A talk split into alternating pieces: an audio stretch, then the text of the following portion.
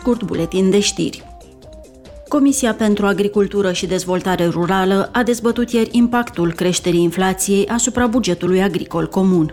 Discuțiile, la care a participat și Comisarul pentru Agricultură, s-au axat și pe preocupările legate de accesibilitatea produselor alimentare și a furajelor în Europa. Într-o dezbatere separată, eurodeputații au discutat despre producția și exporturile agricole ale Ucrainei. Parlamentul European va publica săptămâna aceasta rezultatele complete ale sondajului Eurobarometru 2022. Sondajul a fost realizat în lunile octombrie și noiembrie și urmărește să afle care sunt preocupările cetățenilor și de cât sprijin se bucură Uniunea Europeană din partea lor.